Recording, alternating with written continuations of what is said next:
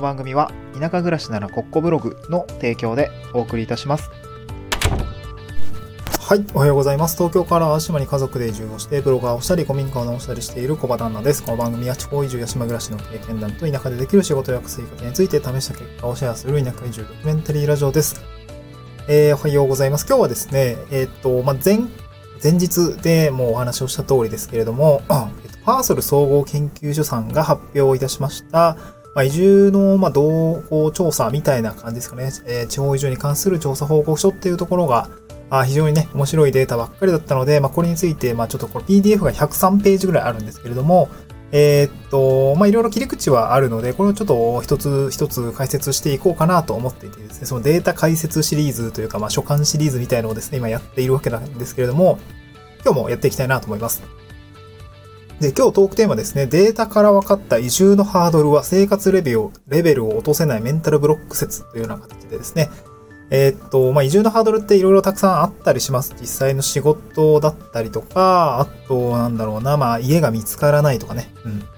あとなんかこう、踏み切れないとか。結構、ハードルっていろいろあるんですけれども、これデータから、あの、まあ、今回、パーソルさんのデータから見て、なんかこう、移住のハードルって、生活レベルを落とせないというメンタルブロックが一番強いんじゃないかっていう説ですね。これをまあまあネタ的にですけど、ちょっと取り上げているというような感じですね。うん。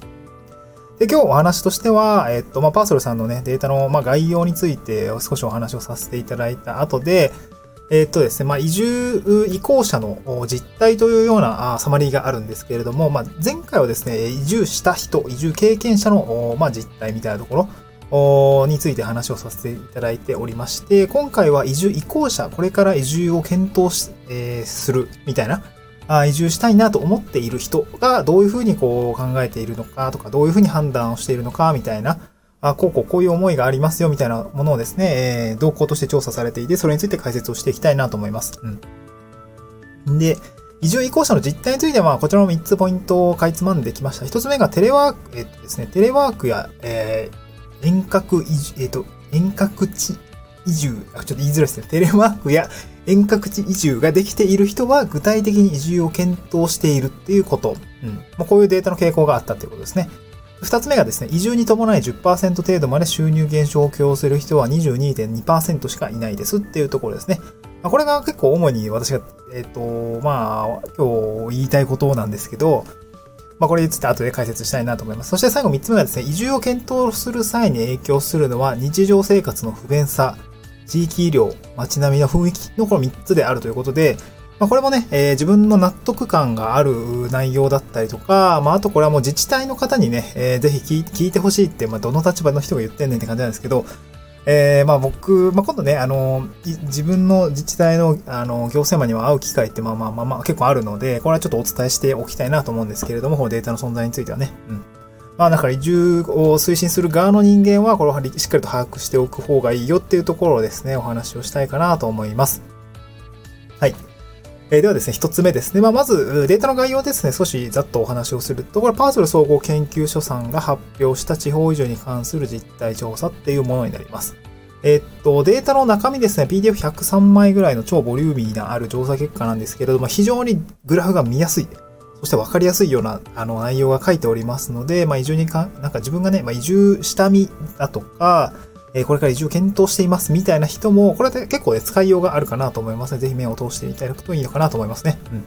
えっと、今日スタンド FM の概要欄にですね、台本であるノートのリンク記事を貼り付けております。えーこちらにですね、ノートを読んでいただくと、まあ、あの、出典元っていうんですかね、まあ、引用元のデータが貼り付けておりますので、こちらぜひ見ていただければなと思います。はい。では、早速で、えー早速と言いながら、まあ、4分経っているんですけれども、本題入っていくんですけれども、テレワ、えっと、一つ目はですね、テレワークや遠隔地移住ができているのは、あ具体的に移住を、ん？ごめんなさい。えーなんか、カミカミなのは、テレワークや遠隔地移住ができて、えーいる人はですね、具体的に移住を検討しているよっていうことですね。うん。まあ、これどういうことかというとですね、まあ、データを見たらパッとわかるんですけれども、まあ、移住を検討している人の、まあ、検討度合いというのは何に影響しているのかっていうとこですよね。うん。えー、もう一回言いますね。えっ、と、移住を検討している、まあ、彼、まあ、なんだろうな、えー結構具体的にですね、えー移住さ、えー移住を検討しているという人には、どういうね、えー、要素が影響しているのか、まあ、まあどう、どういう共通点があるのか、みたいなところをですね、まあ、調査した結果、まあ、何が見えてきたかというとですね、これはですね、えー、移住を検討している人はですね、在宅勤務が可能ですとか、あと遠隔地移住が可能ですみたいな状況にある人ということですね。うん。はい。これなんとなくわかるかなと思うんですけど、例えば、僕もそうだったんですけど、在宅ですね。まあ、リモートワークとも言いますけれども、できる人ほど移住を具体的に検討しているっていうのが、まあ、データとしては分かっていて、これは非常に納得感がありました。うん。なんで納得したのかっていうと、私自身ですね、そのじ、えー、っと、会社でリモートワークが始まって、えー、自宅での作業が増えました。もう辞める2年前が、2年前ぐらいは2年間ぐらいもう、なんていうんですかね、在宅ワークだったんですね。うん。実際にリモートワーク体験したことがある人はね、なんとなくわかると思うんですけど、ね、これ東京で働いてる意味なくねというか 会社じゃなくても仕事できるじゃんとかね、うん、東京で働かなくても良くないみたいな、そういう感覚になるんですよね。僕はこういう感情が大きく芽生えましたね。そう、めっちゃ高い家賃払ってるけど、別にここじゃなくても良いんじゃないだろうかみたいな感じになると思うんですよ。うん。そう。で、その実際リモートワークを体験したことでですね、この移住に対する動機というのがだんだんだんだん強くなるっていう傾向が、あ僕はあったんですね。そして、えー、このデータにも出ているというような感じですごく納得感がありました。まあ、具体的にデータの内容を見ていくとですね、移住検討段階というのが、例えば5年以内で計画してますとかね、ちょっとね、スパンが、あれ1年以内とかも入れてもいいんじゃないかなと思うんだけれども、5年以内で計画してますとか、10年以内で計画してます。時期は未定なんだけど、まあ、なんやかんや計画してますとかね。で、別に計画してないです、みたいな感じのね、えー、まあ4段階ぐらいで、えー、かあの、あるんですけれども、これね、あのー、在宅勤務が可能な人は5年以内で計画していますっていう数がですね、まあ、比率としては多かったっていう感じだったんですね。うん。本当かな？ちょっと待って。あと、データの読み方合ってるよね。合ってる。合ってるのかな？うんまあ多分そんな感じだったのかなうん。はい。まあ、なので、5年以内に計画をしている人は、大体在宅勤務やってますよっていうことでございました。うん。なかなか、ああ面白いデータだなと思いましたね。なかなかこう、なんだろう。まあ、実感値としては、まあ、当然あるよねっていうところはさっき話したんですけれども、まあ、一つね、僕的には仮説が立ったんですけど、なんか移住したいと思っている人が、なんかこう、具体的に移住を前に進めようって思った時に何からしたらいいんだろうって、まあ当然あの移住相談とかね、具体的に進めてたらええやんけっていうふうに思うんだけれども、まあそこに至らない、気持ちが至らないケースってまあまあまああると思うんですよね。まあそうなった時にはなんかこう、テレワークできる環境で、まあ実際そういう、まあ僕も経験したプロセスをえー、体験してみるといいのかなと思いました。まあ、転職だとね、なんかまたそれはそれですごいハードル高いから、なくて移動とか交渉みたいのをするといいんじゃないかなと思うんですね。テレワークさせてくださいとかね、テレワークできる場所に移動させてくださいとかね、そう、そういう、なんかこう、自分の気持ちが変わるような体験とか環境に持っていくと、なんかこう、今一歩ね、移住が前に進むのではないかなと思いました。これかなり遠回りしてるんだけど、やりたかったらやったらええやんと思うのは当然そうなんだけれども、そう、やっぱり環境ですね。自分の気持ちが奮い立つ環境にいるっていうのが重要なのかもしれないですね。うん。まあ僕はね、辞める2年前から、えー在宅での引きこもりテレワークしていたらですね、もう、もう東京は出たいなというふうになった気持ちが非常に強くなったというところで、今日はご、えー、感想をご紹介させていただきました。はい。続いて、えー、っと、ちょっと喋りすぎて喉乾いちゃった。二つ目が移住に伴い10%程度まで収入減少を許容する人は22.2%でしたっていうことですね。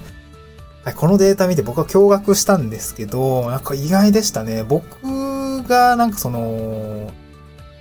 年収が33、30、だ66%減になったのかな？え、っと、まあ3分の1になってるんで、収入減、ああ、60%以上の減になっちゃうのか、僕の場合は。うん。だからね、この、なんかね、意外だったのが、移住したからといって減収は考えられないですっていう人が、もうなんか想像以上に多いのが僕はびっくりしたんですよね。20代のデータで言うとですね、46.7%がですね、えー、いや、移住するからって収入なんか落とせないよ、みたいな風に考えているというのが、なんか僕はすごくびっくりしましたね。うん。だから自分はですね、生活レベルが落ちるっていうことを前提で、まあ、会社を辞めて移住したので、なんか、ギャップをすごく感じました。うん。別になんか、下がっても、最初は良くないとは思ったんですよ。移住当初は別になんか収入が落ちたりとか、まあなんか生活レベルがちょっとどうなるかわかんないんだけども、なんか一定数ちょっと落ちてもしょうがないよね、みたいな感覚ではいたんですよね。うん。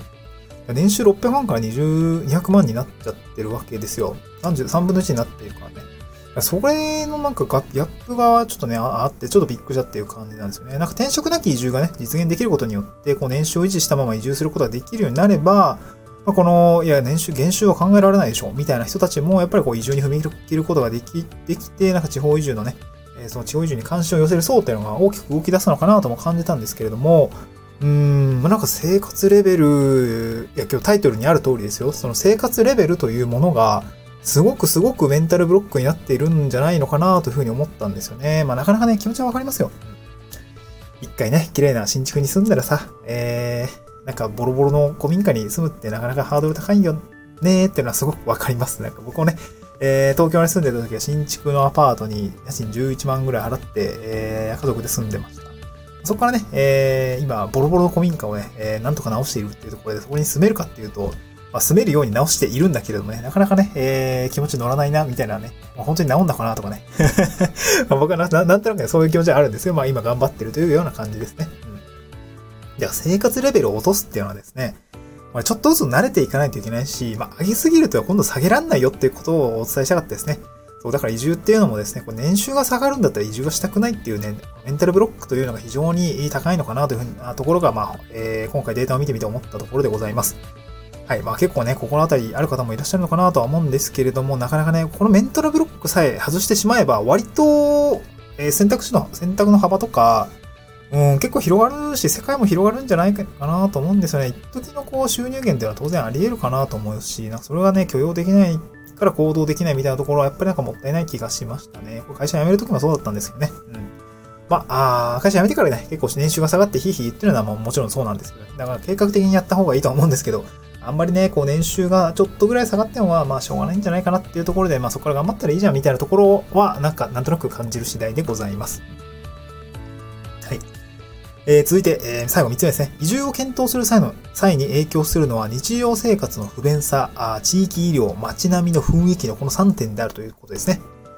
はい。これ、まあ、すごくね、えー、面白いのは、ちょっとね、前回の、なんて言うんでしょう、前回の、えっ、ー、とね、データと見比べると少し違うっていうところがミソなんですよね。うん。えー、前回の、え、前回はですね、どんな話をしたかっていうと、移住した人ですね。実際に移住した人が、なんか移住後にこう最もこう、なんかその移住に影響を及ぼした要素って何ですかっていうところの質問だったんですよね。で、これトップ3が日常生活の買い物に不便がないことですね。二つ目が都市部へのアクセスがいいこと。そして三つ目が自然が豊かで身近に感じられることだったんですよね。うん。まあちょっとね、ポイント数的にはあんまり差がないので、トップ5まで言っちゃうと十分な広さがあって、間取りがあって、えー、なんか日常など快適な家に住める。まあ、広い家に住めるよっていうのはトップ4で、トップ5はですね、街並みの雰囲気が自分に好みに合っているみたいなところがですね、えー、実際に移住した後、まあ、なんか移住してよかったなというか、まあ、これがあったから移住したんだよな、みたいな、移住に影響を与えた要素は、ではあるんですけれども、じゃあ、ことですね、移住する前の人、外から見ている人は何を気にしているかっていうと、まあ、1位はですね、日常での買い物などに不便がないっていう、この不便さに着目している点は、まあ、一致しているんですよね。うん。で二つ目が地域の医療が整っているのかっていうところが、えー、移住する前の人はですね、非常に重要視しているっていうことですね。うん。これ移住経験者の方はもう移住しちゃってるんで、なんかあんまりね、こう地域の医療が整っているからなんか生活実感がどうだみたいなところは、まあぶっちゃけそんなにないみたいな感じ、えー、みたいでした。まあ、なんだろうね、移住しちゃっ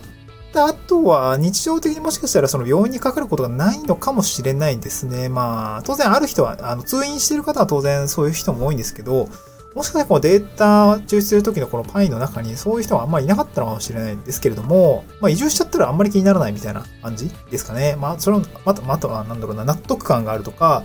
もしかしたら当たり前な、当たり前だからみたいな感じ？なんか病院が遠いのは当たり前だみたいな、そんな感覚になってるのかもしれないですけど、まあ、ただ、移住前に気にするのは、この地域医療っていうところ、このポイントが非常に高いというところですね。うん。少しデータを具体的に読み上げるんですけども、一つ目が移住を検討する際に最も影響するものの一、あ、もうごめんなさい、えー、棒読みになっちゃった。えっと、一つ目が、日常生活での買い物に不便がないっていうのが第1位。このポイントが76.4%ですね。で次いで、えー、地域の医療が整っている。これが75.0%。非常に高いですね。で、最後3つ目が、えー、街並みの雰囲気が自分の好みに合っているというところ、これは72.2%でございました。うん。どうでしょう？えー、っと、実際に移住した人と移住する前の移住を検討している人の少し気持ちのギャップというのが、見て取れるかなと思います。そこには地域医療というギャップがありました。はい。まあ、ここまでデータの、ただデータ言っただけなんで別になんか何も言ってるわけじゃないんですけれども、これまあ、あの、誰に向けて話をしたいかというと、これ移住に関する自治体職員はよく見た方がいいと思ったっていう話ですね。うん。移住を検討されている方はですね、どんな情報に惹かれ、どう、えー、まあ、何に惹かれていて、まあ、どういう情報を欲しているのかというのが、ここからこのデータを読み解くとわかるような気がしましたね。まあ、ある意味なんかこう、まあ、自治体なので別になんか物を売るとかじゃないんですけど、まあ、ある意味自治体が自分の自治体、えー、自分の地域というのが商品であるなあるのであれば、マーケティングみたいな要素がここには詰まってるんじゃないかなと思いましたね。うん。なんかこう、移住者を引き寄せたいとかであればですね。えー、日常生活の不便で、日常生活の不便さっていうのが、まあ、不安ですよね。不安っていうのがなくなるように、えー、まあ、生活圏の距離だったりとか、通勤時間っていうのをしっかり、あの、明示してあげる。まあ、車で15分で、あ、こう、こう、こう、こう、とかありますよとかね。なんかそういう情報をお伝えしてあげたりとか、えー、そしてこれ地域医療ですね。地域医療。まあ、例えばですけど、なんだろうな、産婦人科がちゃんとありますとか、ね、何件ありますとか、えー、主要な都市、えー、住宅圏内に何分以内ににつく、なんだろうなとか、何件ありますとかね。地域、あの、小児科とかね。まあ、お子さんとかが誕生した僕もそうなんですよ。お子さんとかが生まれたことをきっかけにして、えー、っと、移住の、なんだろうな、まあ、移住をき、えー、志したっていう方もいらっしゃると思うんですけど、まあ、きっかけはそうかもしれないけど、実際に移住に踏み切るかっていうと、まあ、そこの地域医療がちゃんと整ってないと、ちょっと踏み切れないよね、みたいなところも当然あると思うんですよね。そんな時には、あの、さえ、産婦人科があって、小児科があってとかね。例えば耳鼻科に通ってる人は耳鼻科とかね、その病院のマッピングとかもちゃんと作ってあげたりとかすると、なんか僕はすごく、えー、なんか親切だし、まあ、情報量として多い、そして安心をするっていうような感じがありましたね。うん。やっぱ情報量多いたら、なんか不安がどんどん取り除かれるような感じがして、まあ僕はそれはいいかなと思うんですね。まあただ、あのネックなのが、その地域医療の、なんですかね、えー、田舎の小児科とか、田舎のね、小さい、えー、なんだろうな、病院とかってめちゃくちゃレビューが少ないんで、それはなんかそれで困るんですよね そういや、なんか、いや、まあ、なんとなくあるのはわかるんだけど、これいいのか悪いのかちょっと評価できないから、ちょっと若干こう、大丈夫かなみたいな感じはあるんですよ。ま住んでからの話かもしれないね。まあ、まずは、あの、移住を検討されて、今回移住移行者のデータになりますので、まあ、そういった人たちが、えー、地域医療を非常に重視しているってことが分かった時点で、なんて言うんだろう。こう、まあまあ、あることがまず重要だよね、みたいな。こう整っているというのがね、えー、評価がいいかどうかは置いといて、多分整っているっていうのは大事なので、えー、あります。ありません。みたいな話だと思う。そ、そのレベルの話だと思うんで、今回はその、えー、自治体の職員が、なんだろうな、移住の推進をしていくのであれば、地域医療がどれくらい整っているのか、それはまあ、あるないですよね。いい悪いじゃなくて、あるないのところはしっかりデータを出した方がいいのかなというふうに感じたということでございます。そして最後三つ目ですね、あのー、街並みの雰囲気。これらもですね、すごく、なんだろうな、あ重要な、え決定要素になっているというような状況だったので、まあ、例えばですけど、まあ、インスタグラムの運用をしたりとか、あごめんなさい、この辺、僕もあまり詳しくないんで、結構、あの、簡単なこと言えないですね。すいませんでした。なんで、情報をね、あの、充実させるっていうのが重要かなと思いましたね。うん。まあなんだろうな結構移住のメディア、移住系、移住関連のメディア僕もよく見てるんですし、ね、見てますし、これからね、インタビューライティングとかをしていくので、なんて言うんだろうな。まあ、どういう情報が必要なのかって、えー、日頃ね、えアンテナを立てておく必要があるかなと思っていたんですけど、こう街並みの雰囲気とかってね、なんか来てみないとわかんないとこもあるんですよね。まあ、それをね、ちゃんと写真とか、えー、っと、何ですかね、まあ、移住関連メディアとかね、えー、には写真多めで載せてあげるとか、えー、っと、なんだろうな、あと先輩、よくね、移住す、移住の体験談みたいなメディアとかあると思うんですよ。そこにやっぱり写真を盛り込んであげるとか、やっぱそういうとこが大事かなと思いますね。はい。ここまでで、えー、僕はいろいろなんかぶつくさ言ったんですけど、僕もね、しっかりその需要に応えられるように、このブログの内容をですね、ブラッシュアップしていきたいなと思いました。はい、最近ちょっとクライアントワークがめちゃくちゃ忙しすぎて、ブログがなかなか更新できていないっていうところがあるので、ここはね、なんかこのデータを見てね、やっぱりこう、求められている情報について、えー、需要に対して答えてあげたいという気持ちがすごく強くなりました。うん。なんかね、最近こう、ライ全然話余談になっちゃうんですけど、ウェブライターの業務を始めて、なんとなくこう文章とか、もう、書き方っていうんですかね、まあ、検索意図の調べ方とか、えー、っと、まあ、なん、ちゃんと論、論、論ずることについて、多分根拠があってとかね、こう、ロジカルライティング的なところが非常に重要であるというのが、なんか僕、そのウェブライターの業務を感じ、えー、なんだろうな、こう通じてすごく、う勉強になってきたので、これは今度なんか自分のブログにちゃんと還元していきたいな、みたいな。もうなんかもう口だけで喋っ、あの、書いているみたいなブログ記事をね、何記事かあったりするので、ちゃんとね、えー、腹から、あちゃんと伝えるように、記事の内容をブラッシュアップしていきたいなと思いました。はい、最後ちょっと雑談だったんですけど、あ最後あこの20分もね、聞いてくれてありがとうございました。本当にね、このね、パーソルさんのデータ、面白いですね。これなんかもう僕も移住者だから面白いんですけど、まあ、なかなかね、この、よくわかんない内容とかね、まあ、移住を考えてる人にとってはすごく有益なのは、なんとなくわかるんですけど、なんかそうじゃない人については、なんかごめんなさい。あのニッチなジャンルで申し訳ございません。はい、まあちょっと明日もね、えー、今度はなんだろうな、明日はですね、明日下のサマリーはですね、な、なんだろう。あのね、えっと移住、あ、そうそう、移住の意思決定要因は何なのかっていうところですね、こう、サマリーになっているので、これはすごく僕も気になっている要因だったので、ちょっとね、えー、ちょっとかいつまんでご紹介したいなと思います。はい、また次回の収録でお会いしましょう。バイバイ。